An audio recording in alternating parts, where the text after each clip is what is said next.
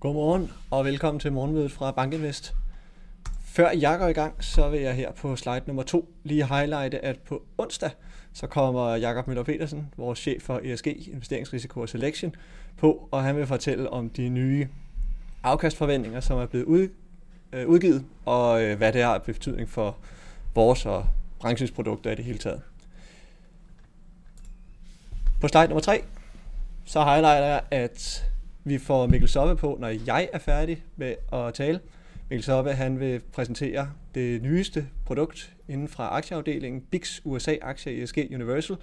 Det vil Mikkel komme meget mere ind på, hvad det dækker over. På slide nummer 4, jeg vil komme ind på noget kinesisk coronapolitik, og så skal vi også tale midtvejsvalget i USA, som øh, kører i morgen. Det bliver ufattelig spændende. Og så er der, har der i fredags kom der payrolls øh, fra USA, og så skal vi se hvad det har betydning for økonomien og forventninger til Fed. Først, de øh, kinesiske aktier, de er steget på seneste genåbningsrygter. Og man siger jo, at med en graf, den kan man simpelthen skalere, som man vil, så man kan gøre en mus til en elefant. Jeg har lidt med den her graf formået at gøre det modsatte. Vi se, at øh, de kinesiske aktier er faldet stødt over året. Øhm, og så den sidste blip, helt ude til højre, der er aktier øh, de kinesiske aktieindeks steget.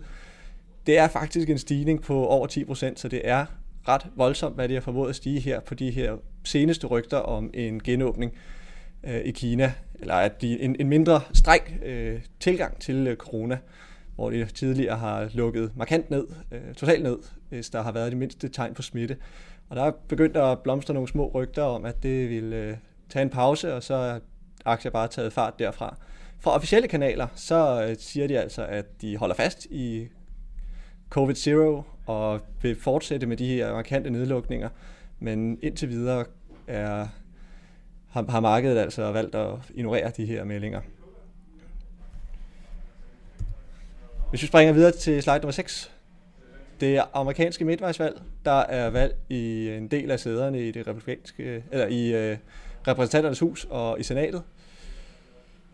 Allerøverst er det, det, i grafen er det senat, repræsentanternes hus, vil jeg sige. Det har længe været pålet til at gå til republikanerne, så de står altså til at sætte sig på i hvert fald et af kongressens kamre. I senatet er det mere mudret. Den her graf, den giver en 67% øh, sandsynlighed for, at republikanerne sætter sig på repræsentanten på, på senatet også. Andre målinger viser endnu mere dødt løb, så det er mere, mere spændende, hvordan det lige ender i senatet. Ikke desto mindre står de øh, står republikanerne altså til at tage i hvert fald et af kamrene, og altså har mulighed for at blokere for en stor del af den lovgivning, som Joe Biden og demokraterne forsøger at føre igennem i, frem, i tiden frem til præsidentvalget. Og republikanerne de taler for lavere budgetunderskud, en strammere styring af økonomien, og det kan være den, ved alt andet lige være godt for statsobligationer. Det vil føre til en lavere gæld i USA. Derudover vil det også puste mindre til inflationen end de øh, forskellige hjælpepakker og tiltag til øgede sundhedsudgifter og højere lønninger, som demokraterne taler for.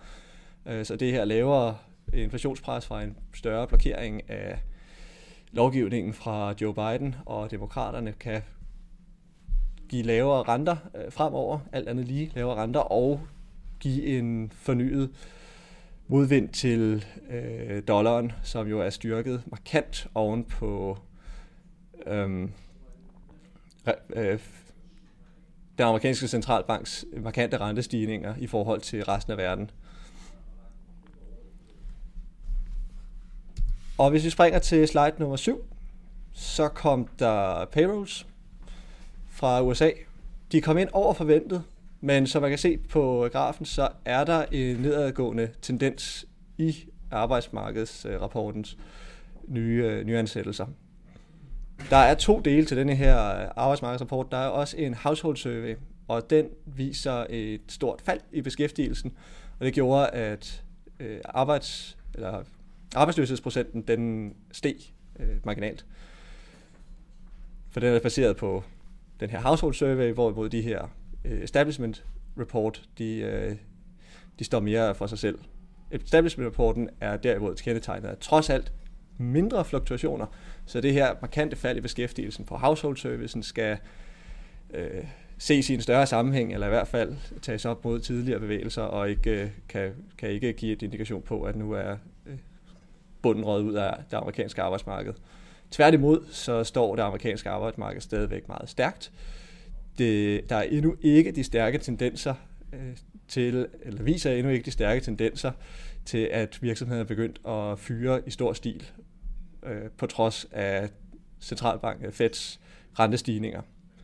Men de her rentestigninger betydning på økonomien kommer jo også med et væsentligt lag, så det spiller godt i tråd med de udmeldinger, vi fik fra Fed i, øh, i sidste uge, med deres beslutning om at hæve renten med yderligere 75 basispunkter, at de fremover muligvis kommer til at hæve mindre aggressivt, men at de så stadigvæk forventer, at øh, renten kommer til at lægge sig højere, end markedet tidligere har priset ind.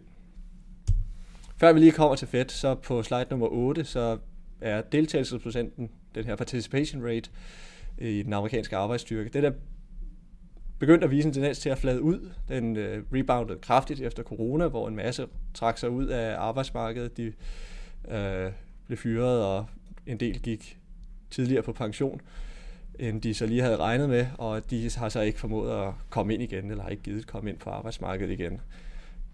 Participation rate er steget støtter støt og roligt siden da, men nu er den så begyndt at flade lidt ud, og det er uvist, hvor meget mere slag til det amerikanske arbejdsmarked kan komme fra den kant. Øh, og hvis den ikke stiger øh, længere, så vil det i højere grad være virksomhedernes beslutninger til at fyre og ansætte, som kommer til at styre, hvor stramt øh, det amerikanske arbejdsmarked det kommer til at ligge. Til allersidst på slide nummer 9, forventningerne til Fed, netop på baggrund af deres seneste udmeldinger om godt nok og vil flade lidt mere ud i forhold til øh, størrelsen på øh, rentestigningerne, så meldte de ud, at der altså kommer fortsatte rentestigninger ind i 23, og at den endelige rente ligger højere end det markederne hidtil har priset ind. Så Markedet er nu igen begyndt at prise ind, at der skal være yderligere rentestigninger i 23, og så er det altså først i 24, at der er priset rentefald ind fra den, europæ- øh, fra den amerikanske centralbanks side. Øh, og det må jo så komme i lyset af den her recession, som rigtig mange ser som en øh, næsten uundgåelighed, men i hvert fald som kraft meget, meget, meget sandsynligt, øh, at den kommer her i løbet af 23-24 stykker, og det vil prompte øh, Federal Reserve til at sænke renten lidt igen. På slide nummer 10, før jeg giver stafetten videre, der er, sidst jeg kiggede, positive markeder øh, i Asien, og futures i USA og i Europa, de ligger stort set flat til et lige, lille positivt tilt.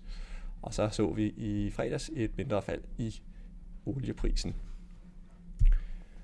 Og så bliver det Mikkel Soffes tur til at fortælle om BIX USA-aktie SG Universal, og hvis du kan tage kontrol, det har du gjort, så kaster du bare ud i det.